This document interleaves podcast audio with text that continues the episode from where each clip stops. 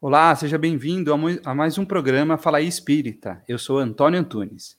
No programa de hoje, nós iremos conversar com Gitânio Fortes.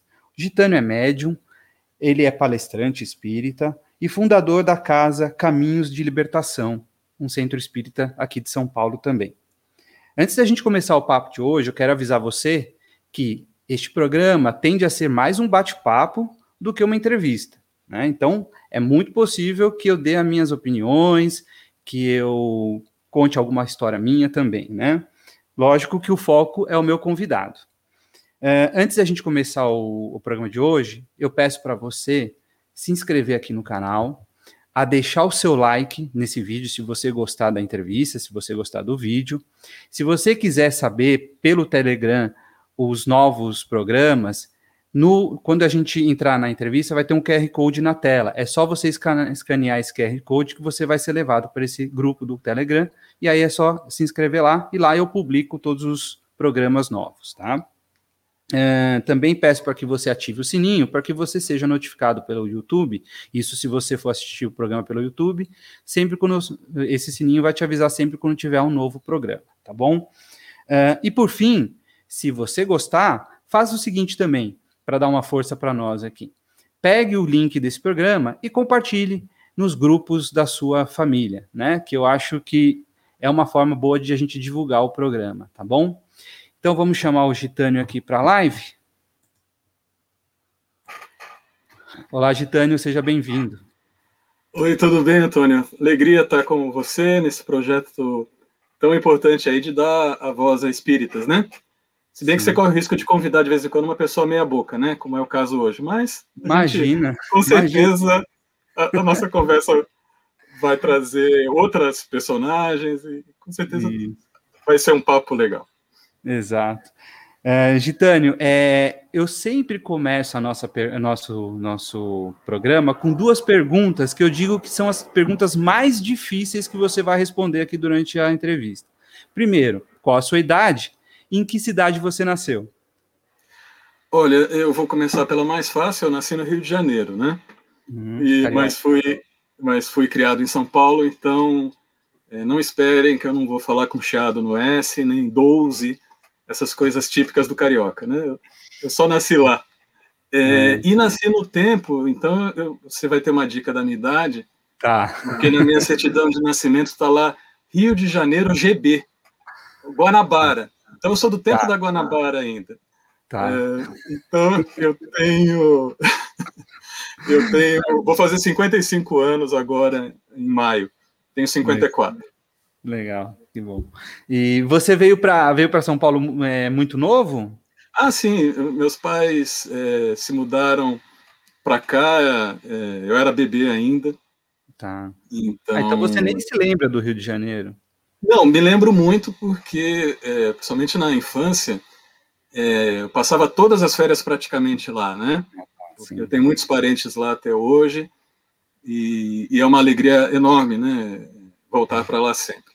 Mas assim, eu sou, é, como diz o Chico com relação a, a Pedro Leopoldo Uberaba, né?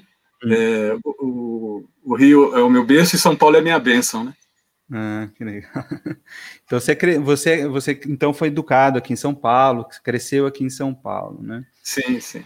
E, e, você é de uma família espírita ou não? Você tem o berço espírita? Você nasceu numa, num ambiente espírita ou não? Sim, é, hum. é, meus pais é, sempre foram espiritualistas, eu diria, tá. É, porque tanto meu pai quanto minha mãe é, estudaram várias é, doutrinas espiritualistas, é, mas é, é, muito curioso porque quando eu e minha irmã fizemos 10 anos de idade, e meu pai fez isso com cada um a essa idade, eu tenho uma irmã só, a Romani, e, e ele nos deu, quando a gente completou 10 anos, o Livro dos Espíritos, né? Hum. E ele dizia assim: Olha, meu filho, eu não sei que religião você vai ter, mas qualquer que ela seja, esse livro vai ser muito importante.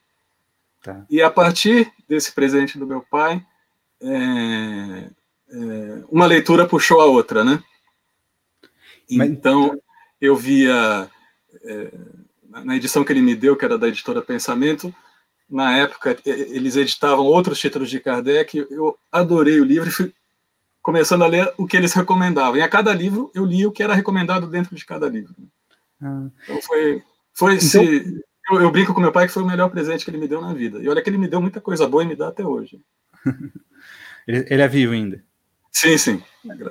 O... É, longevo, vai fazer 90 anos. 90 anos. O, então, então o, primeiro, o primeiro livro espírita que você leu foi o Livro dos Espíritos? Foi, hein? Você acredita nisso? Com 10 é anos? Raro.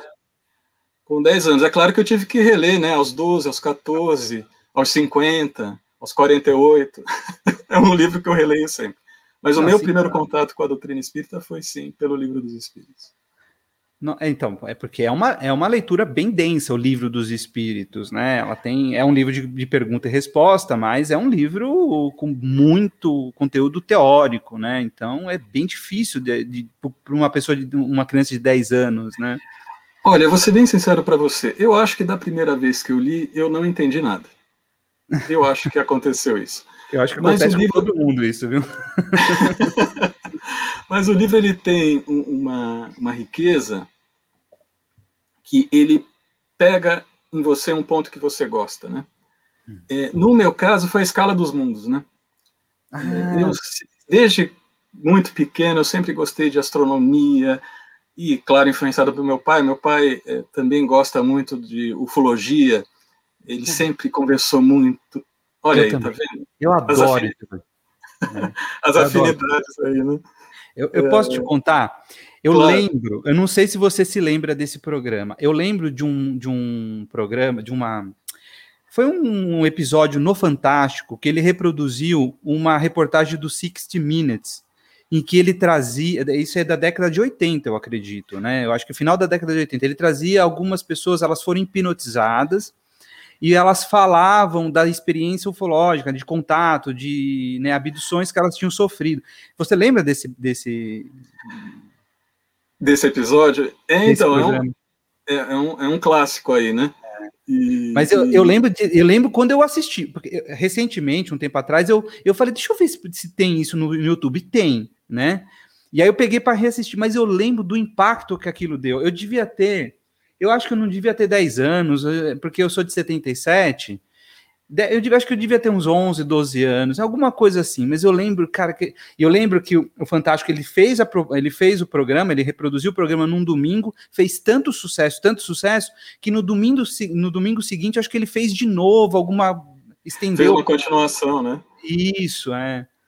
É bem interessante. É, e, e, aquele trecho me pegou, então eu falei, hum. puxa, se tem escala de mundos, existe vida em outros planetas. E, e aí esse tema me cativou e, e, e me interessou a, a, no espiritismo por aí, né? Certo. E é, é então, é, aquele livro que a gente tem que reler constantemente, né? Ah, sim, é. Não, é, isso é. E, e, e é um livro, toda a codificação, né? Mas o livro dos Espíritos, eu acho que ele é muito bom para responder perguntas. Porque, como é, muito, é pergunta e resposta, né?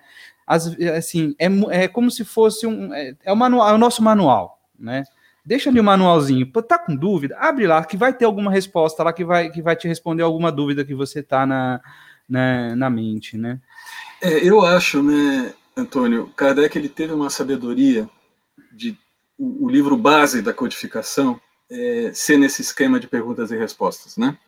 Porque uhum. do ponto de vista intelectual, é, esse formato de perguntas e respostas, ainda mais na França, no século XIX, com todo aquele rigor técnico das obras filosóficas, não era o formato ideal, né? Ele hum. deveria ter feito, uma, segundo uh, a norma estrita da filosofia da época, ele devia ter feito um texto é, discursivo. Não, e ele foi para um formato que realmente tivesse é, público interessado. Sim. Ele não estava escrevendo para os filósofos, né? E é. foi uma sabedoria muito grande dele mesmo. Uhum. E aí, então, aí você começou a. Então, com 10 anos, você já começou a, a, a, a buscar todo o conhecimento espírita lendo Kardec. Sim. É, e, e, aí, é, depois a gente é, é, é entra para outro tipo de autor, né? É, eu, eu vou ser bem sincero para você, é uma forma que eu acho maravilhosa, porque é uma leitura tranquila, é uma leitura acolhedora, né? Que é o formato dos romances, em que muitos médiums e muitos espíritos, a gente sabe que é, vieram com essa tarefa, né, para difundir o espiritismo é, de uma forma mais ampla, mas eu confesso para você que eu não é um gênero que eu aprecio, não. É, aí logo depois eu fui já logo ler o Emmanuel, né? Uhum. É, fui ler o André Luiz, é, esse tipo de leitura que me pegou mais, né? Tá. E depois, mais tarde, é, quando a gente, o, a turma de escola de aprendizes que eu fazia é, decidiu fundar um centro, uhum. aí eu fiz uma imersão, é, um outro tipo de estudo, né? É, de preparação envolvendo a própria escola de aprendizes, né?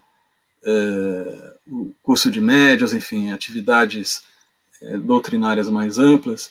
É, e, e, aí eu passei a estudar muito é, Edgar Armon, é, uhum. vida e obra do Dr. Bezerra de Menezes, né? Que é um grande mentor dessa frente de atividade também. E, e meu campo de estudos é, vai por aí. É. Mas vamos, deixa eu voltar um pouquinho. Aí você, então, com logo, logo 10 anos, ainda criança, pré-adolescente e tal, e você frequentava alguma casa espírita ou você só tinha o um contato com o espiritismo através da leitura? Porque você falou que seu pai é. era espiritualizado, mas você chegaram, é. chegaram, tinha o costume de frequentar a casa espírita? É, eu, eu acompanhava, é, a minha mãe, ela ia um trabalho que existia, eu acho que existe até hoje no Grupo Espírita Batuíra em Perdizes, uhum. chamado é, fluidoterapia. Eu estou rindo uhum. que eu me lembrei de outra história, se você me permitir, eu posso contar, né? Sim. E, e, e ali eu, eu assistia, é, mais tarde, é, um pouquinho eu fui para as atividades ligadas à juventude na Federação Espírita do Estado de São Paulo, que foi um período muito bom. Tenho amigas queridas, amigos queridos lá, é, dessa época até hoje.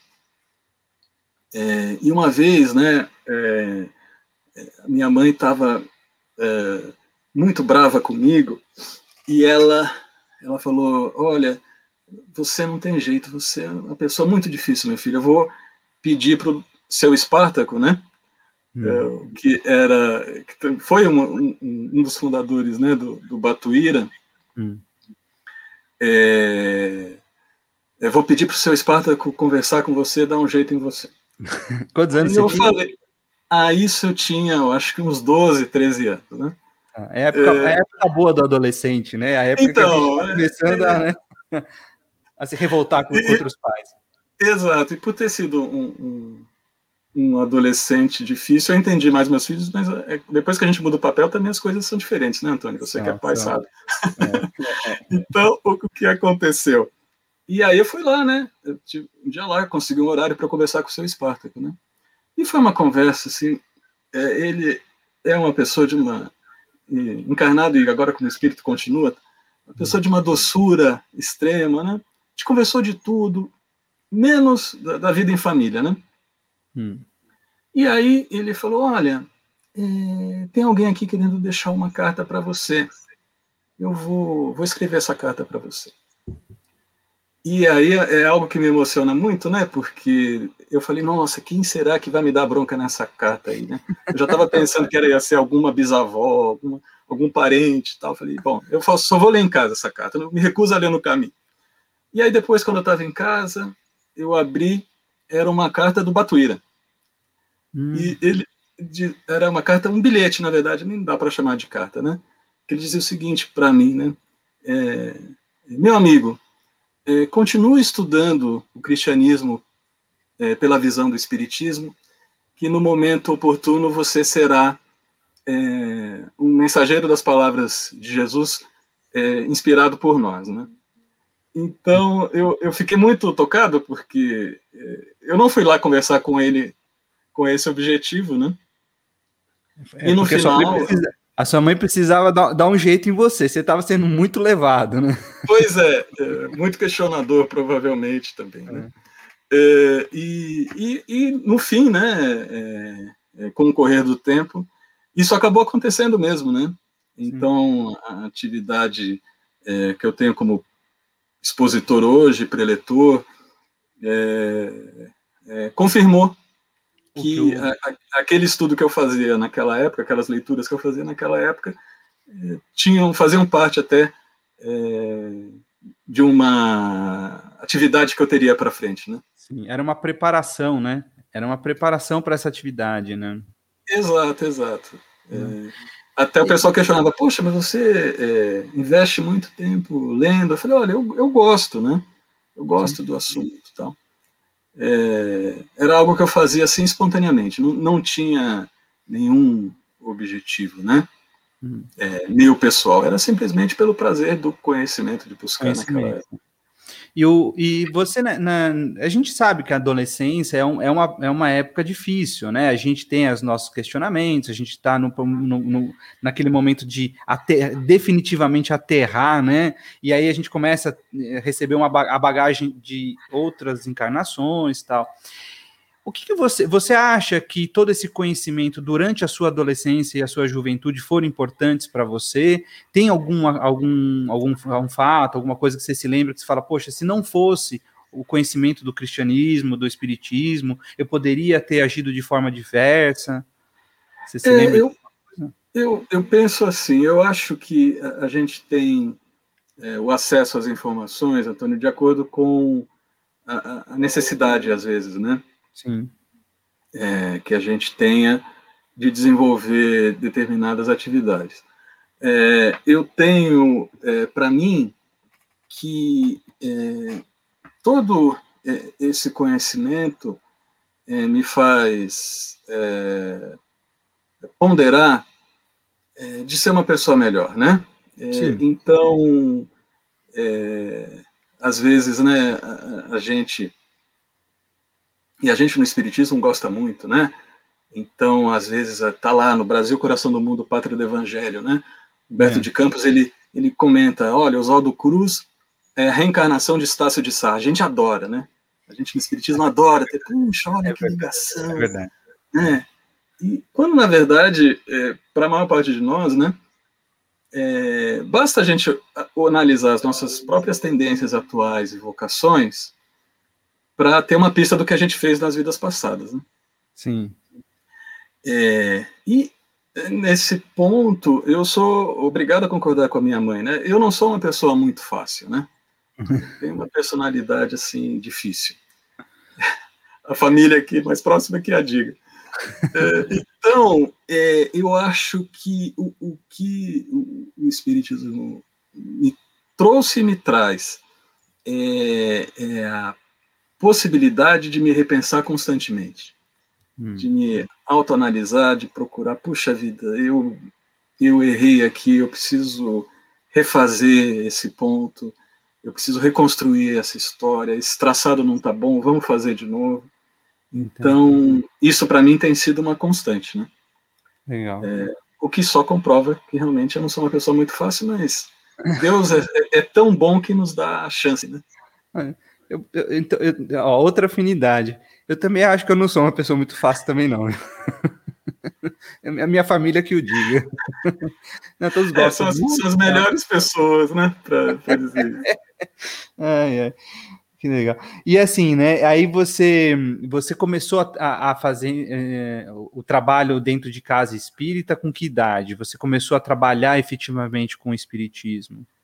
Ah, sim. Aí foi é, na, na, própria Federação Espírita do Estado de São Paulo, né? É, quando eu tinha ali por volta dos 17, 18 anos que eu comecei a frequentar ali a juventude e, e havia assim várias frentes de trabalho. Foi um período muito gratificante em que a gente tinha as atividades ali. É, nós, como alunos da juventude, a gente tinha uma atividade de apoio a evangelização infantil, né? Uhum. Nos grupos de jogos, artes e música. Tá. É, artes como eu até tinha um certo talento para desenhar, mas o, o, meu desenho era muito esquemático, assim, né? É, no máximo eu faria arte final de gibi de super-herói, assim, não tinha. Uhum. Eu gostava, mas não, não era de minha praia. Para cantar, eu, eu sempre superestimei meus dotes vocais, então também não era bem o grupo de música que eu podia participar. E, e aí, a atividade que eu, eu tive mais afinidade foi a atividade de jogos em que a gente levava brincadeiras para crianças. Né? Tá. É, eu sempre me achei uma pessoa tímida, mas todo mundo disse que eu sou descontraído, então eu estou acreditando nisso também. E foi onde é, eu pude atuar mais. Havia também um, um, grupo chamado Caritas, na época que eu frequentei, é, que fazia visitas a, a pessoas que é, de mais idade, que eram acolhidas na casa transitória da federação, e a gente mensalmente fazia visitas lá, atividades. É, então, trabalho efetivo foi nessa experiência na federação, mas isso no início dos anos 80, né? Então, é, quando a gente fala as épocas, né, mesmo que a gente queira enganar a idade, não dá, né, Antônio? Você é muito bom entrevistador, é. Você é. tira a informação da gente. é.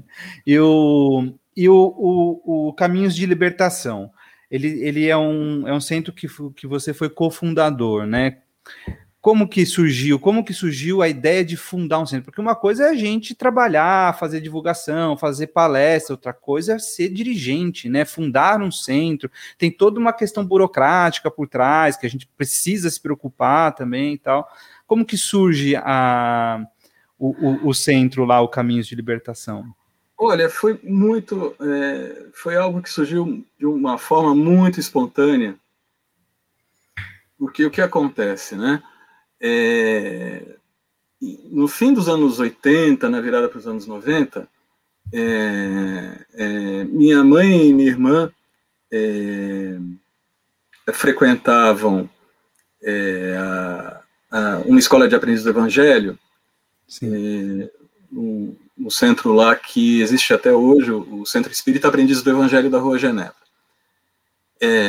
e aí você vê, né, sempre a minha mãe me puxando para os lugares, né? É, sua mãe ela foi bem determinante. Né? ela, é, e ela, ela sempre teve esse papel importante para mim. É, e ela falava, olha, Egito, né, que é o meu apelido de família, você devia ir lá conhecer, porque o pessoal gosta muito de, de estudar, tem a vida de Jesus é, é vista no detalhe, a gente está vendo lá, está gostando muito. Tá.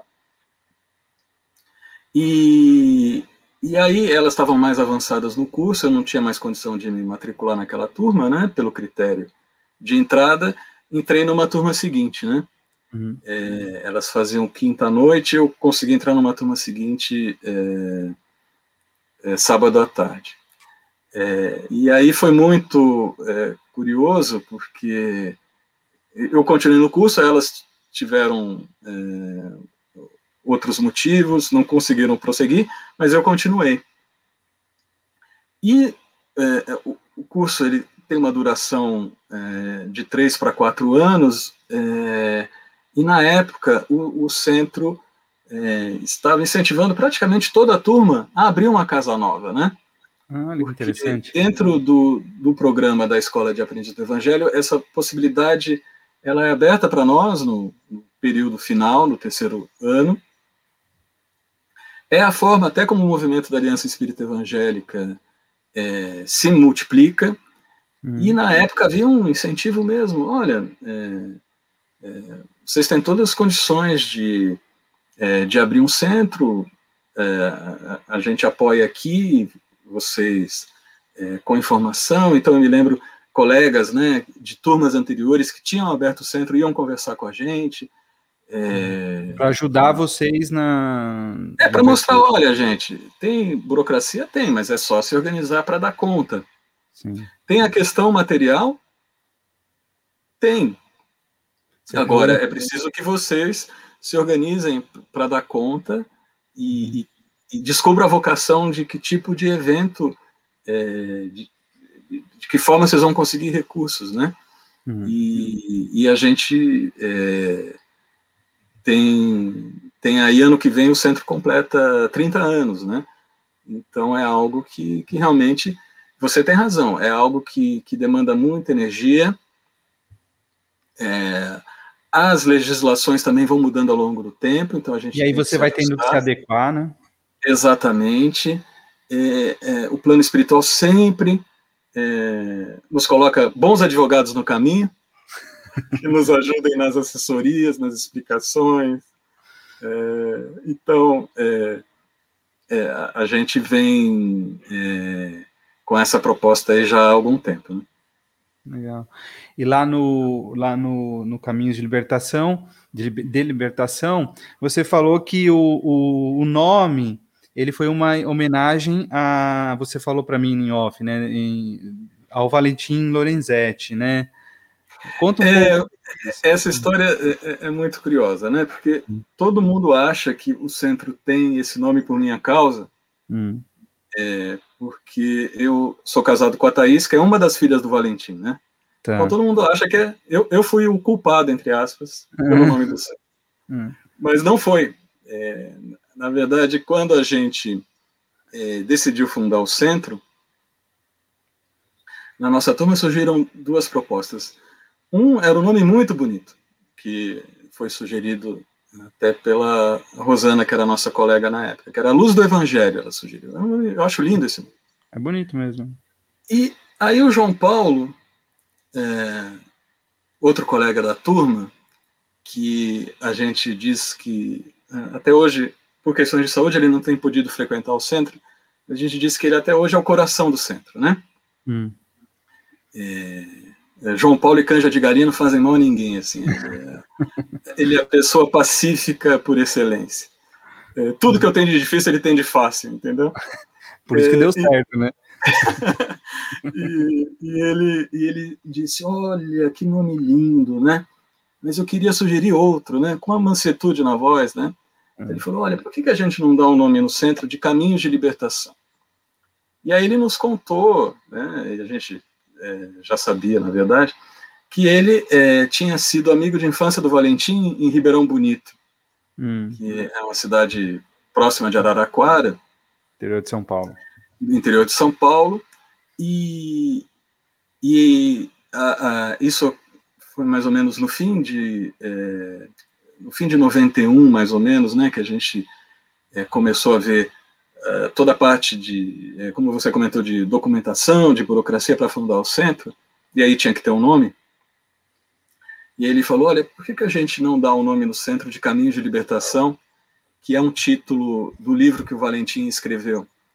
É, e, e, aí é um jeito da gente lembrá-lo, ele é um amigo muito querido, e enfim, é, a, sugestão veio dele, né? Uhum. É, para o nome do centro. Uhum.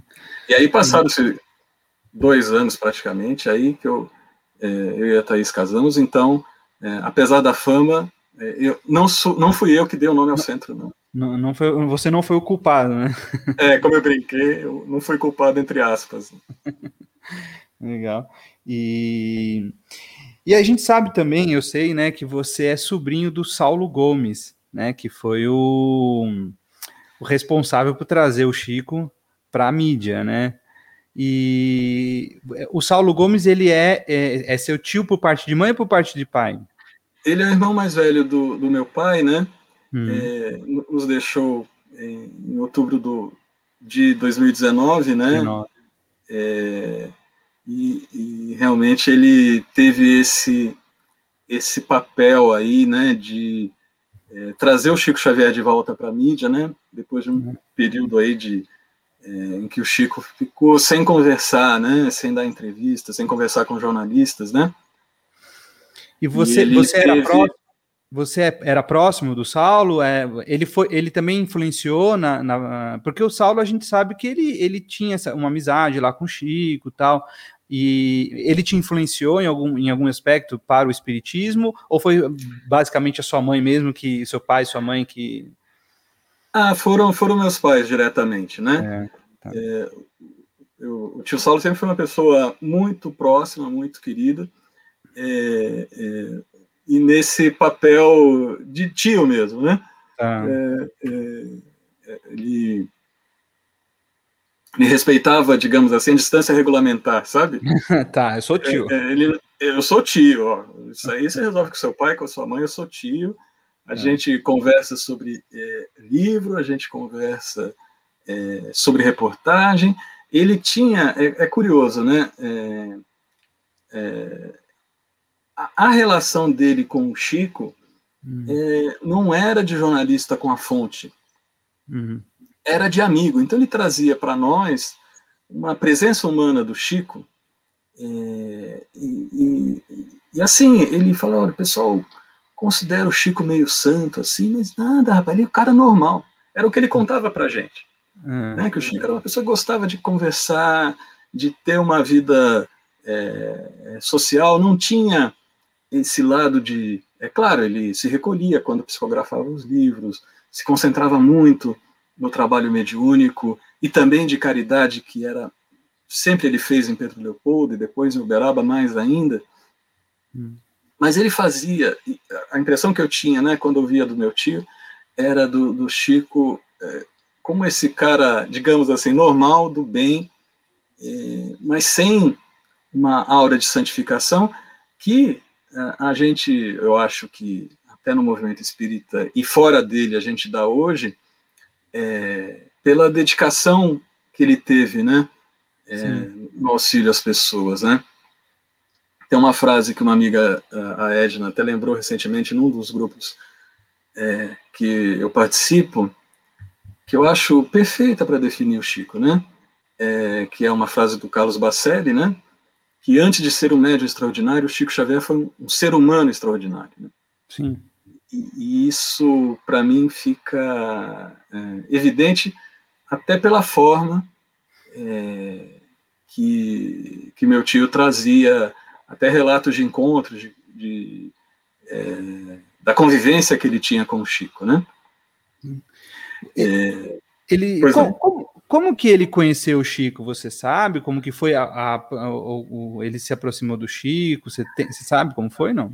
É, foi, foi assim. É, é, meu tio era o repórter investigativo por excelência, né? Sim, sim. Ele é. gostava é, de ir atrás do novo e do assunto difícil, né? É, como a gente sabe, teve aquela famosa reportagem no Cruzeiro, né?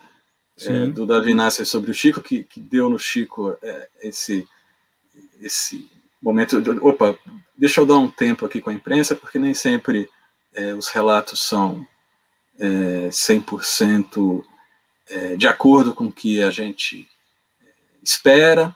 É, ele deu um tempo na, na mídia, recusou uma série de oportunidades da entrevista só que pelo trabalho dele, Chico, pelo que, pelo bem que ele provocava nas pessoas, é, ele nunca deixou de, de ser uma pessoa conhecida que despertasse curiosidade.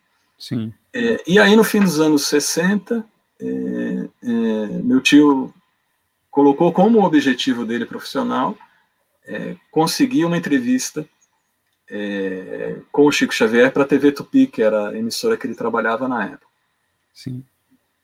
E aí é, ele procurou, de várias formas, se aproximar de pessoas que, que tinham amizade com o Chico, né? Então ele fez um trabalho muito bonito com a dona Aparecida lá do Hospital Fogo Selvagem de Uberaba, organizou campanha, é, se mostrou uma pessoa é, próxima ali para aquela obra de, de procurar doações e pediu uma conversa com o Chico é, hum. numa ocasião é, e, e, aí ele procurou o Chico numa é, é curiosa a história porque ele procura o Chico é, para falar olha eu quero fazer uma reportagem correta quero relatar aqui os fatos que são feitos as pessoas têm muita admiração muita curiosidade é importante do ponto de vista jornalístico, de informação para as pessoas conhecerem.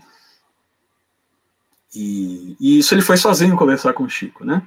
Tá. E aí o Chico é, entendeu e, e, falou, e ainda virou para ele e falou: Olha só, é, tudo bem, então tá bom. Eu, eu vou dar a entrevista para você, a gente conversa. Já pode pedir para esse pessoal que veio com você, que está escondido aí, para eles virem com os equipamentos, com tudo necessário. Porque em nenhum momento ele tinha dito que, que seria possível fazer entrevista, né? Ele hum. até tinha pensado, né? Como ele era um dia à noite, hum. ele conversou com o Chico até no dia seguinte. E o Chico, né, naquela clarividência, hum. disse, não, já pode, falou, pode entrar. Pessoal, aí a gente já grava. Tá? Hum. É, então foi... É, é, e, e, assim, olha, meu tio, ele não era espírita, hum. ele procurou realmente o Chico por... É, é, faro jornalístico, por sim, sim. vontade de fazer uma, uma grande reportagem, que seria um furo, né? Sim. Fazia muito tempo, é, mais de uma década, que o Chico não dava uma entrevista. Essa, essa então, entrevista. Pelo... Essa entrevista foi em que ano? Você lembra? Foi em 68. 68. Ela foi feita no dia 2 de maio de 68. E eu me lembro da data precisamente porque 2 de maio era aniversário do meu tio. Tá, olha que legal. E foi no, então, aniversário, foi no dia do dele. aniversário dele que ele entrevistou o Chico nessa uhum. volta.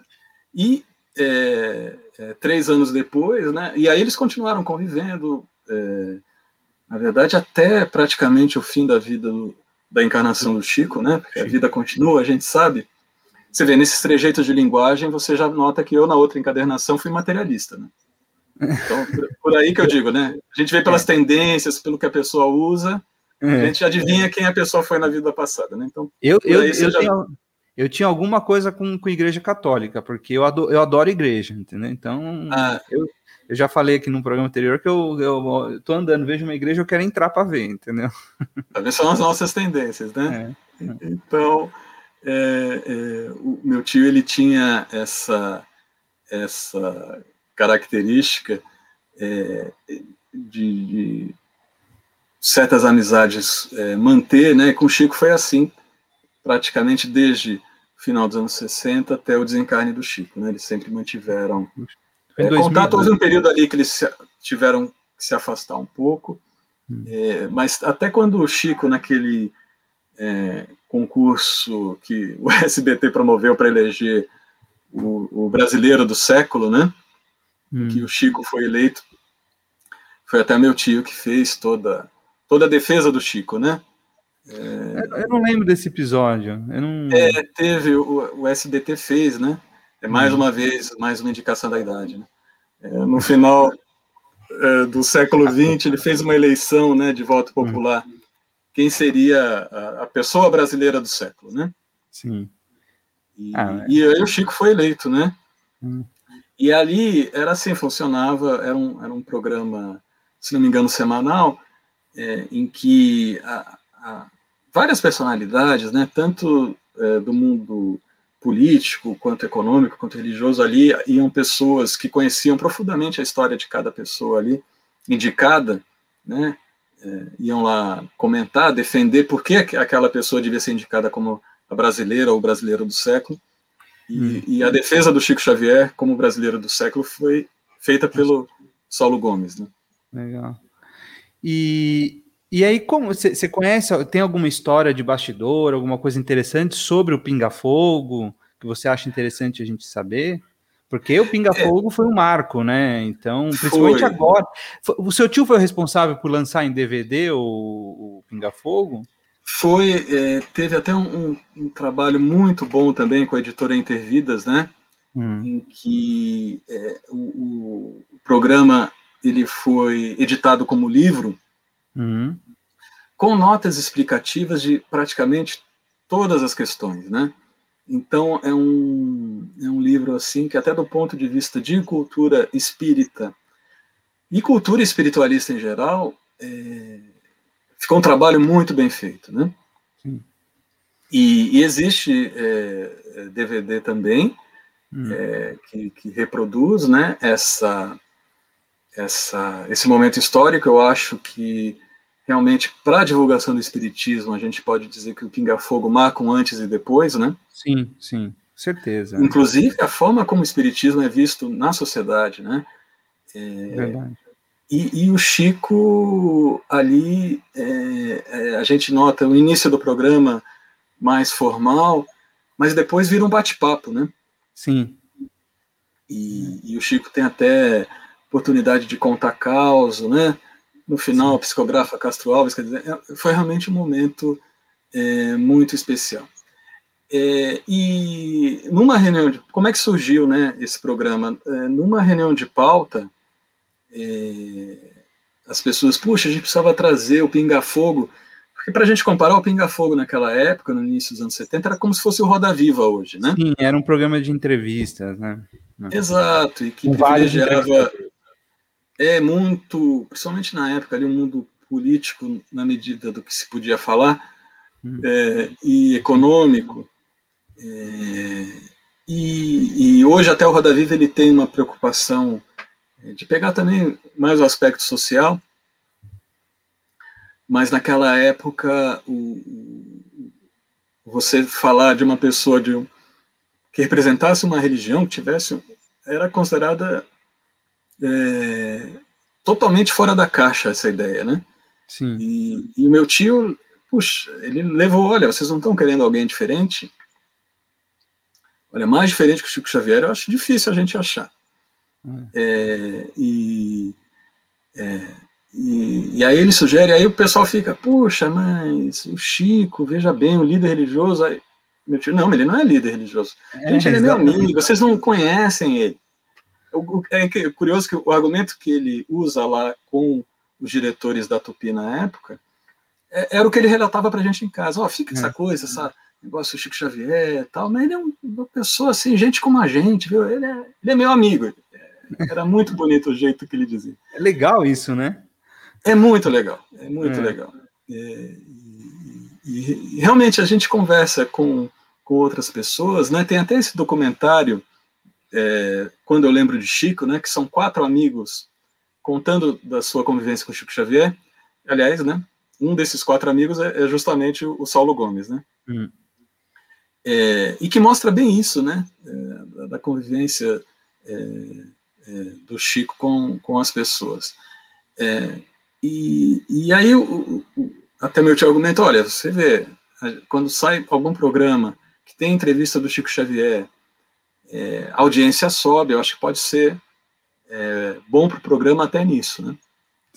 É, e naquela época o Pinga Fogo era um programa ao vivo.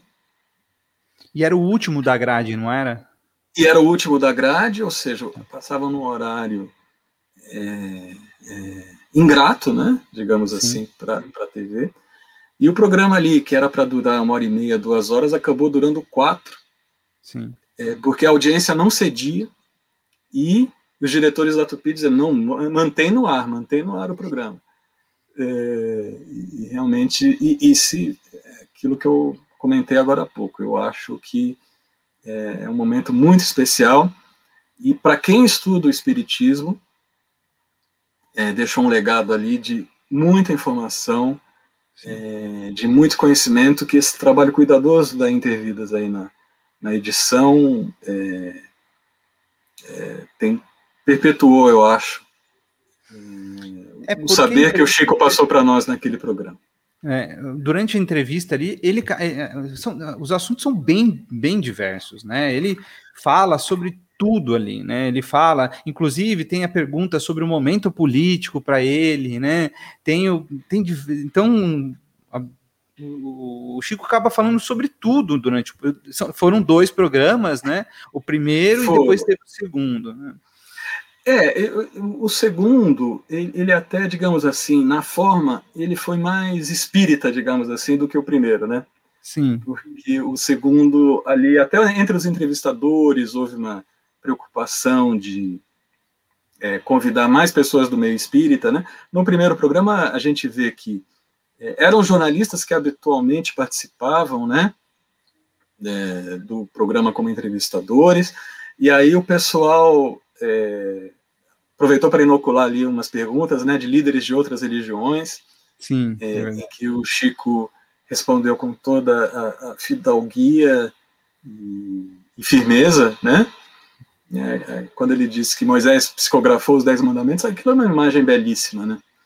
É, é, e, e, já foi, eu, eu diria que é, já foi mais orientado para o Espiritismo segundo programa. O primeiro, é, ele tem o, o fato da, de ter sido o, o primeiro, né, e genuíno, porque, a, como você falou, a classe de perguntas era a curiosidade geral. É, é, exatamente, é isso aí. É, o, o, sentimento era assim. Acho que o pessoal começou meio o Chico formal, tal, mas aí o pessoal começa a perguntar. É aquela curiosidade de quando alguém que não é espírita chega para você e começa a te perguntar: ah, mas como que é esse negócio de nosso lar aí, entendeu? É, é mais ou menos né, esse tom, né? É o tom do, do, do curioso mesmo, né? Da pessoa que está curiosa para saber, né? É, e o programa ele começa a desenrolar dessa forma e, as pessoas começam a perguntar para ele, mas como que é isso? Como que é aquilo, né? É, eu acho que é, e o Chico ele tinha essa é, boa vontade com o ser humano, né? Hum. É, eu tenho, é, tenho uma lembrança é, muito agradável do Chico, hum. É, que foi uma ocasião em que ele, é, meus pais, né? Meu pai Silvio, minha mãe Mary, eles foram para com um casal de amigos para Uberaba, porque eles tinham uma tá. vontade muito grande. É, o, meu tio era amigo do Chico, né? Sim. Mas a gente, contato direto, a gente tinha com meu tio, não com o Chico, né? Você conhecia as histórias, é, essas histórias do Chico mais humanas, mais né, do, de amizade pelo seu tio, né? Exato. E, e, e aí, uma, uma vez, um casal de amigos é, falou: Ah, a gente vai para Uberaba esse fim de semana, é, a gente vai lá acompanhar o Chico, um, um, trabalho que o Chico fazia aos sábados, né, de psicografia das cartas. E a gente vai passar o, o dia lá em Uberaba. Hum. É, então a gente vai, vai sair aqui de São Paulo de manhã e, e aí a gente volta, ou depois da sessão mesmo, se a gente estiver bem, né? O pessoal era corajoso, né? É. É, ou a gente volta depois da sessão, que acabava de madrugada, ou a gente dorme lá e volta no domingo. E, e aí meus pais falam, puxa, olha que legal, vamos aproveitar a chance, né? De é, conhecer o, o Chico Xavier pessoalmente. E aí eles foram para lá, saíram aqui de São Paulo cedinho, chegaram lá em Uberaba. É... E aquela época, né, Antônio, não tinha o Waze, não tinha essas coisas, né? Não. O pessoal ia na raça ali, né? Deviam pegar o guia sou, de estradas da, da editora eu, Pio, provavelmente. É, eu, eu sou da época do guia, daqueles guias, né? Impresso, né? Então... Exato. Então não, não, tinha nada disso. E eles tinham lá um, um, esse casal de amigos do, do meu pai e da minha mãe tinha lá o endereço da casa do Chico, e, é, bom, vamos lá bater lá. Aí o pessoal informa para a gente é, onde é, é o centro, para a gente ir mais tarde, né? É, e, e, a gente passa o dia aqui em Uberaba, né? Então vamos lá no Parque de Exposições, lá, Parque Fernando Costa, onde tem muito gado zebu, vamos, vamos conhecer aqui a região, e à noite a gente vai lá para a sessão mediúnica. E aí eles vão lá, né, bater na porta do Chico. E quem abre a porta para eles? O próprio Chico. e aí o Chico, oh, que bom que vocês estão aqui. E aí eles apresentaram, né? Meu pai, ah, eu sou Silvio, irmão do Saulo. E, oh, Saulo, que bom. O nosso Saulo, né? Como ele falava. Ah, você é irmão do nosso Saulo, que bom. E aí eles falaram, ah, bom, Chico, na verdade a gente só queria o endereço do centro. E, e depois a gente se encontra. Eu chego, de maneira alguma, vocês vieram de São Paulo, vão ficar aí, fica aqui comigo. Então eles passaram o dia inteiro com o Chico Xavier, né? Olha, que, que era para ser como é, espectadores de uma sessão mediúnica, eles acabaram passando o dia com o Chico, né? E chegaram lá na hora do almoço, né? É, aquela coisa de amigo mesmo, né? Uhum. É, e aí o Chico, olha, tem aqui, a gente põe um pouquinho mais de água no feijão, tal. Olha, não sei se vocês gostam, tem um franguinho com chuchu, né? é, e tal, se vocês tem um arrozinho também, tal, papapá. E eles foram lá ficando, aí na hora de se servir, é, foi muito engraçado, né? Eles foram lá se servir, o Chico pegou um pouco de cada comida, minha mãe estava do lado dele e perguntou, é, assim, né, pensou, ela pensou, ela nem perguntou, ela pensou. Uhum. Assim, Nossa, o Chico Xavier está comendo um pouquinho de frango, eu achei que ele já tivesse superado essa fase de comer carne. Uhum. É, e curioso, ele come um pouquinho de frango ainda. Tá? Ela pensou, hein? Uhum. Aí o Chico se virou para ela: Ah, minha irmã, eu como um pouquinho de frango porque, você sabe, eu tenho um problema no coração, o médico disse que eu preciso de proteína, então eu como um pouquinho, mas não é muito, não. Diz a minha mãe que daquele dia ela não pôde pensar mais nada. Tudo Ela falou, não, não posso pensar isso, que o homem tá, vai, vai saber o que eu estou pensando. Então, é. Era, era um fato, é, essa telepatia né, do Chico, hum. até esse documentário que eu comentei, é, que eu comentei, né, quando eu lembro de Chico, que tem no YouTube, acho que está passando até no, no, Amazon Prime Video, tá. é, as pessoas contam episódios parecidos, né? Então Chico realmente ele tinha essa sensibilidade é, de alma para alma, né? Sim, ele não captava sim. só o que a gente falava, né? O pensamento ele tinha essa lucidez de perceber.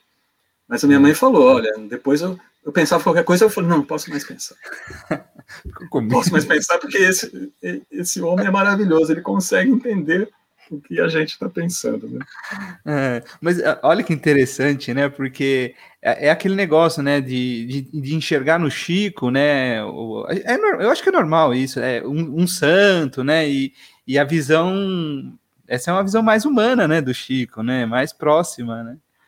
Mais é, próxima. e o, o que eu acho importante, né, é, Antônio, é que essas características, né? no Chico elas se davam de uma forma muito objetiva e ele tratava com muita naturalidade porque elas são naturais, né? Sim. Muitas sim. vezes a gente também está num ambiente assim, a gente sabe o que o nosso amigo, a nossa amiga, o nosso parente, a nossa esposa, o nosso esposo, o filho, a filha estão pensando, estão sentindo. Sim.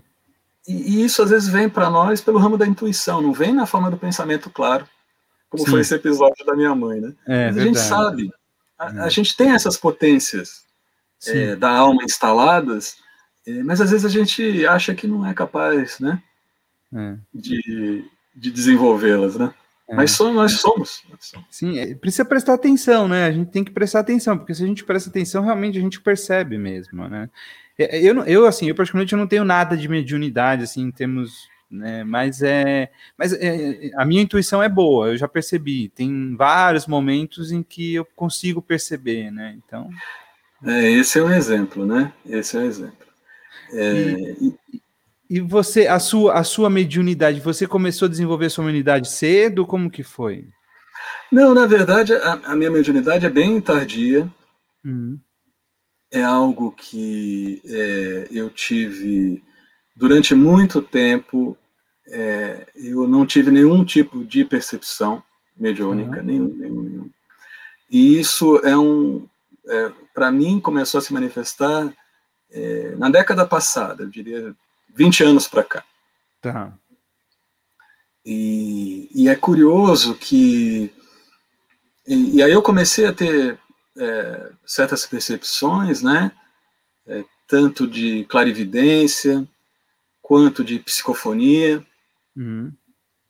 E aí é curioso, né? Quando a gente tem que é, se dedicar a uma área, a, a, gente é levado a ela espontaneamente, né? Sim. É. É, então é curioso esse nosso amigo que eu comentei, que foi um dos fundadores do nosso centro também, o João Paulo, ele era o responsável pelos cursos é, relacionados à mediunidade, né? Sim. E aí me convidou para ser auxiliar dele num, numa das turmas. É, e aí ele teve que se afastar por problemas de saúde, né? É, vieram outros companheiros de outras casas nos auxiliar, ministravam cursos, aulas, é, mas aí a gente é, ficou com, com um gap ali na programação, porque não tinha uma pessoa responsável. eu falei, bom, é, quem não tem cão caça com gato, né? Então eu, eu me ofereci hum. para essa atividade, passei a estudar muito mais, e, e, aí, até eu acho que pela necessidade ali, e pelos exercícios, pela praticagem, hum. é, o, o, canal mediúnico, no meu caso, é, se, se é, aprimorou e se apresentou de uma forma como não existia antes, na, na minha uhum. experiência, entende? Uhum. E, e, e a, a, espiritualidade, tanto em, em, trabalhos mediúnicos organizados, quanto em determinados eventos, ela, ela se manifesta é, de uma forma muito ostensiva e é muito gratificante né, a gente perceber é, a, os laços que existem entre nós e a espiritualidade, e como eles se fortalecem, e como a mediunidade é importante justamente para trazer a comunicação daqui para lá e de lá para cá, né, principalmente. E trazer o conhecimento, né? É, né, para a gente ter acesso ao conhecimento, né? A gente sabe que muita coisa que a gente vai descobrindo aqui já existe lá faz tempo, né? Então... É verdade, é verdade. É, é algo que é, você vê. É, a, a, tem um exemplo que eu gosto muito de dar, que é aquela o livro do Silveira Sampaio, trazido pela mediunidade da Zívia Gaspareto, uhum. é, se não me engano, está no livro O Mundo que Eu Vivo, uhum. em que ele descreve é, como é, é, um museu na espiritualidade, né? Uhum. E que, é, assim, há um salão enorme, com é, estacas ali posicionadas, e você tem ali, por exemplo, Batalha de Waterloo, você aperta e vem um, a cena é, histórica, é, hum. como de fato aconteceu, né? Você passa para uma outra, tá lá, o Sermão da Montanha, você é, vê a cena, tem a oportunidade de presenciar. É, então, é, eu fico. E, e aí são. É, imagina nessa tecnologia, né? É, não deve nem ter ser 2D, né? Capaz de ser não. até 5D. É. A gente sente até o vento que tinha lá no Monte do é. Sermão quando Jesus estava falando, né?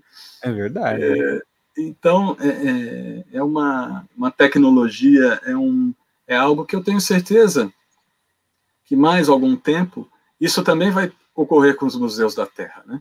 Ah, sim. Não vão ser simplesmente as obras estáticas que vão ficar ali, não. Sim, a gente sim. vai ter essa oportunidade. Ainda mais é, que tudo é registrado atualmente, né? É, exatamente, né? Essa nossa conversa aqui tá, vai ficar na internet, né? Até eternamente, né? A gente pode deixar lá. Se o YouTube deixar lá, vai ficar, né? Então, se o, se o podcast que eu publicar vai ficar, entendeu? Exatamente isso. É, e o é, eu queria, só hum, para voltar um pouquinho para a gente ir para os finalmente, é, você falou que você tem muito interesse sobre ufologia. Você, você tem algum, alguma experiência ufológica que você viveu ou não? Não tenho, mas até é, é, é, curioso, né? nesse encontro dos meus pais, pessoalmente com o Chico Xavier, hum. é, o meu pai é, sempre foi um grande estudioso desse assunto, né? sempre gostou muito, é, e, e, aí, é claro, né, ele teve aquela chance de passar o dia com o Chico, é óbvio ah, que ele tocou no assunto, né? É. Porque o Chico tem, né, ele relata, né, experiências ufológicas que ele teve, né? Então... Exato. E, e aí, mas o que eu achei interessante, né, hum. o meu pai fez uma pergunta é, específica, porque o meu pai, a exemplo do meu tio, é jornalista também, né?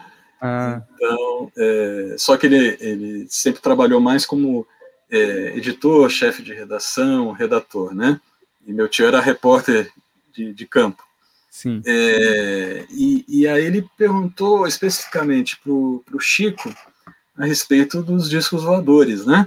Hum. É, da origem deles, se existia é, aqueles relatos que, que se tinha naquela época, final dos anos 70, porque essa visita dos meus pais ao Chico foi em 78.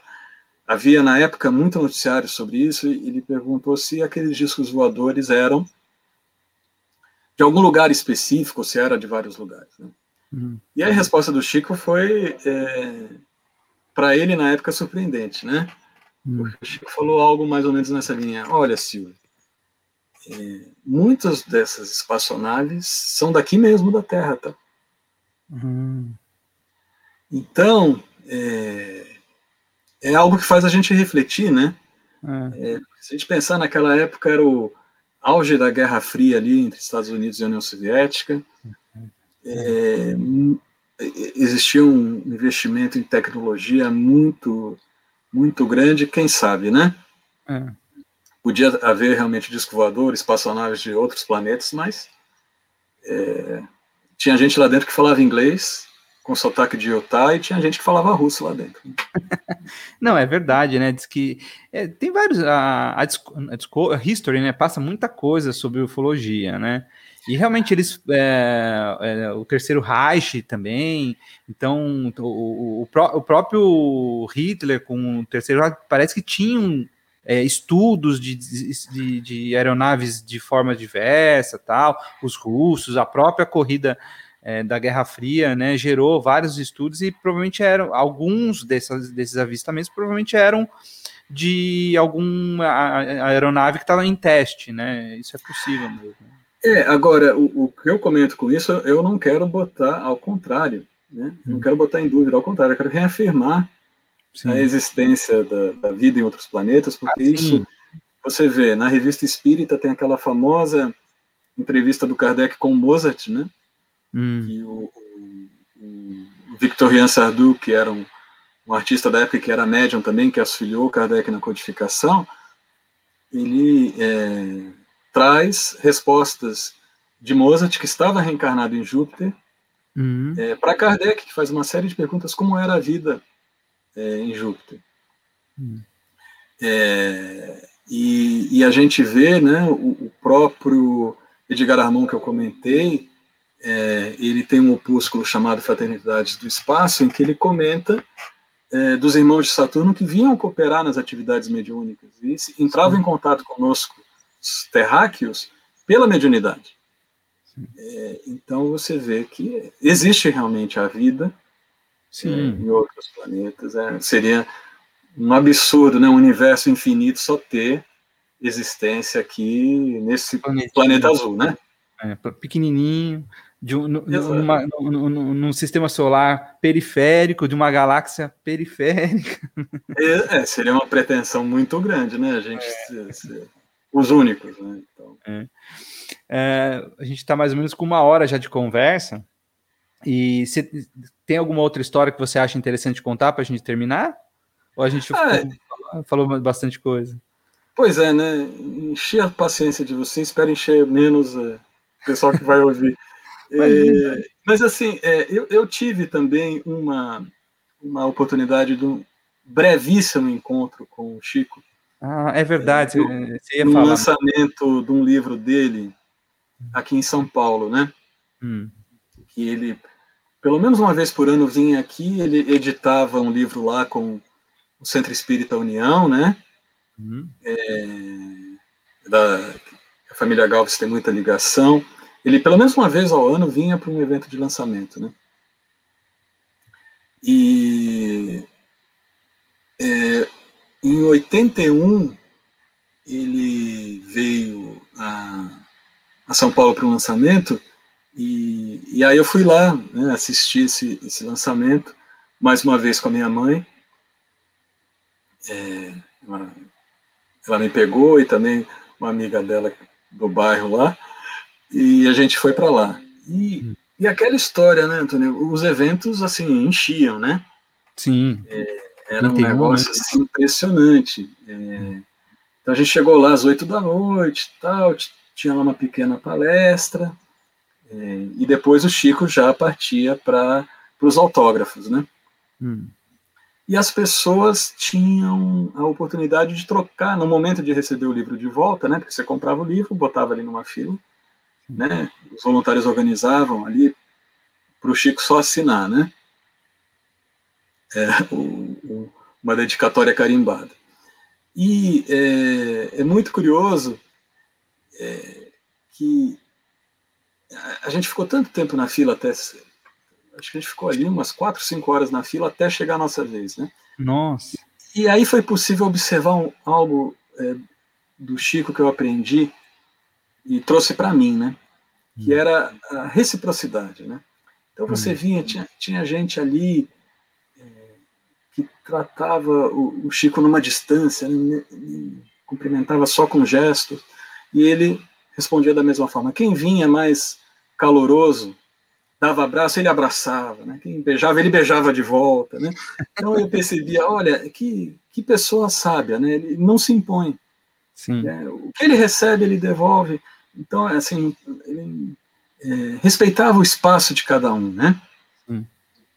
E aí eu falei, puxa, o que, que eu vou falar para o Chico, né? A sorte que eu fiquei tanto tempo na fila que eu falei, bom, deu até tempo de matutar uma saudação bem espírita, né? É. Vou falar, já sei que vou falar para o Chico, mais doutrinário é impossível. Chico, muito obrigado por você ter reencarnado, né? Hum. É, eu falei, nossa, ó, é curtinho, tal, não vou tomar tempo das pessoas que estão atrás de mim na fila, que vão estar esperando mais tempo, tal. E aí chegou, né? É, eu fui lá, falei, pô, não, não vou abraçar o homem, né? Todo mundo já está agarrando tanto ele, mas aí não teve jeito, fui lá e dei um abraço nele, né? a vontade foi maior do que a, a é, vergonha. É. E aí falei para ele, ô Chico, muito obrigado, viu, por você ter reencarnado, né? E aí ele parou um segundo e respondeu para mim, ah, meu amigo, eu que agradeço você ter voltado. Olha que legal. Então, assim, é, era uma humildade, né? É, nossa, mas que legal. Ele podia ter simplesmente agradecido. Sim, e, sim. E acabou, né? É. E, e, na verdade, ele, mais uma vez, né?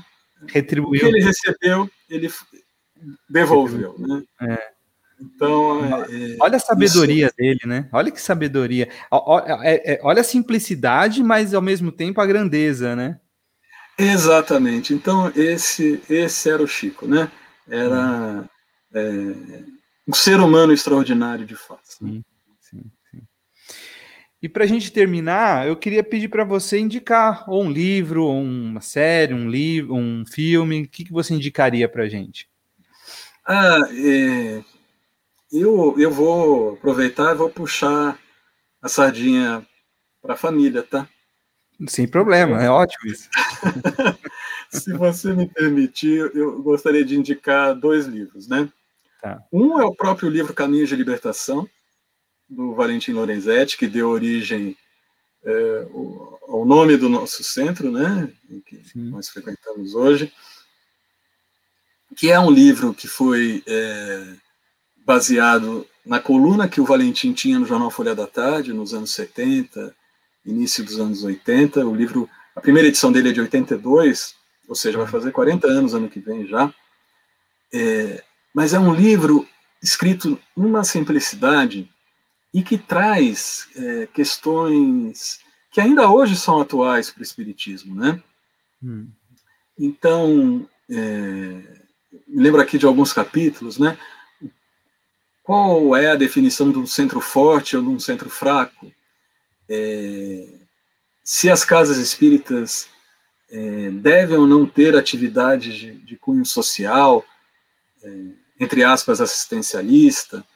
Hum. É, enfim, são vários temas que eu acho que nos trazem esclarecimento e, e embasamento para uma série de, é, de pontos, e, e o Valentim é, tinha muita propriedade para tratar desses assuntos, porque ele foi é, colaborador do CVV, o Centro de Valorização da Vida de Primeira Hora, é, foi um dos fundadores do, do, movimento da Aliança Espírita Evangélica, né, que tem na Escola de Aprendizes seu, seu grande lastro, e a proposta de renovação do ser humano, né, um grande ideal. De reforma íntima, né? Exatamente. É, é, é, é um livro que, que a gente é, gosta tanto que até virou o nome do centro. É. é. E, e, o outro, a outra indicação foi o, o último livro é, que meu tio Saulo Gomes escreveu sobre é, o Chico Xavier, o nosso Chico. Hum. Ele também tem esses outros livros, né, o Pinga Fogo, é, As Mães de Chico Xavier, que também é um livro belíssimo, mas é, que conta a história né, de mães que tiveram é, explicações, conforto, entendimento é, sobre a perda de seus entes queridos pela mediunidade do Chico. É, e esse livro Nosso Chico traz uma documentação farta, traz vários episódios é, da vida do Chico que nos fazem conhecer ainda melhor essa pessoa extraordinária. Que passou pelo, pelo, pelo nosso país, né? Olha como o Brasil é abençoado, né? Não é? é. Eu, é, é. Realmente é algo que, que a gente é, teve uma pessoa que é, já, recebeu né, a definição do apóstolo, de ser o apóstolo da humildade, da simplicidade. Sim. E, e, eu tenho certeza que ainda hoje na espiritualidade ele ainda continua se reconhecendo como um Cisco Xavier, né? É. É, mas eu acho que a gente sabe que ele é, que ele para nós trouxe um exemplo bem maior que isso. É verdade, é verdade. Ô, Gitano, foi muito bom conversar com você. Gostei de todas as histórias. Eu acho bem, vai ser bem interessante para quem puder assistir esse programa, conhecer as histórias do Saulo, do Chico, a sua história. Bem legal, muito legal. Eu é, e essas histórias do Chico aí não estão publicadas, tá, gente? Isso aí é depoimento é, Pessoal. que a gente ouviu, né? É. Principalmente o, a, a, fila da comida ali, que a minha mãe parou de pensar naquele dia. Essa, é muito legal essa história. É, é, poxa, chega perto do Chico, para de pensar, pô. Né? Não, porque ele vai captar o que você tá pensando. É. é, que legal. Gitano, muito obrigado. Eu agradeço muito você ter aceito o meu, meu convite, a gente ter batido esse papo. E é, espero que todos aí que estejam assistindo essa, essa minha live fiquem com Deus. Vamos encerrar por aqui. Até logo. Até mais. Obrigado.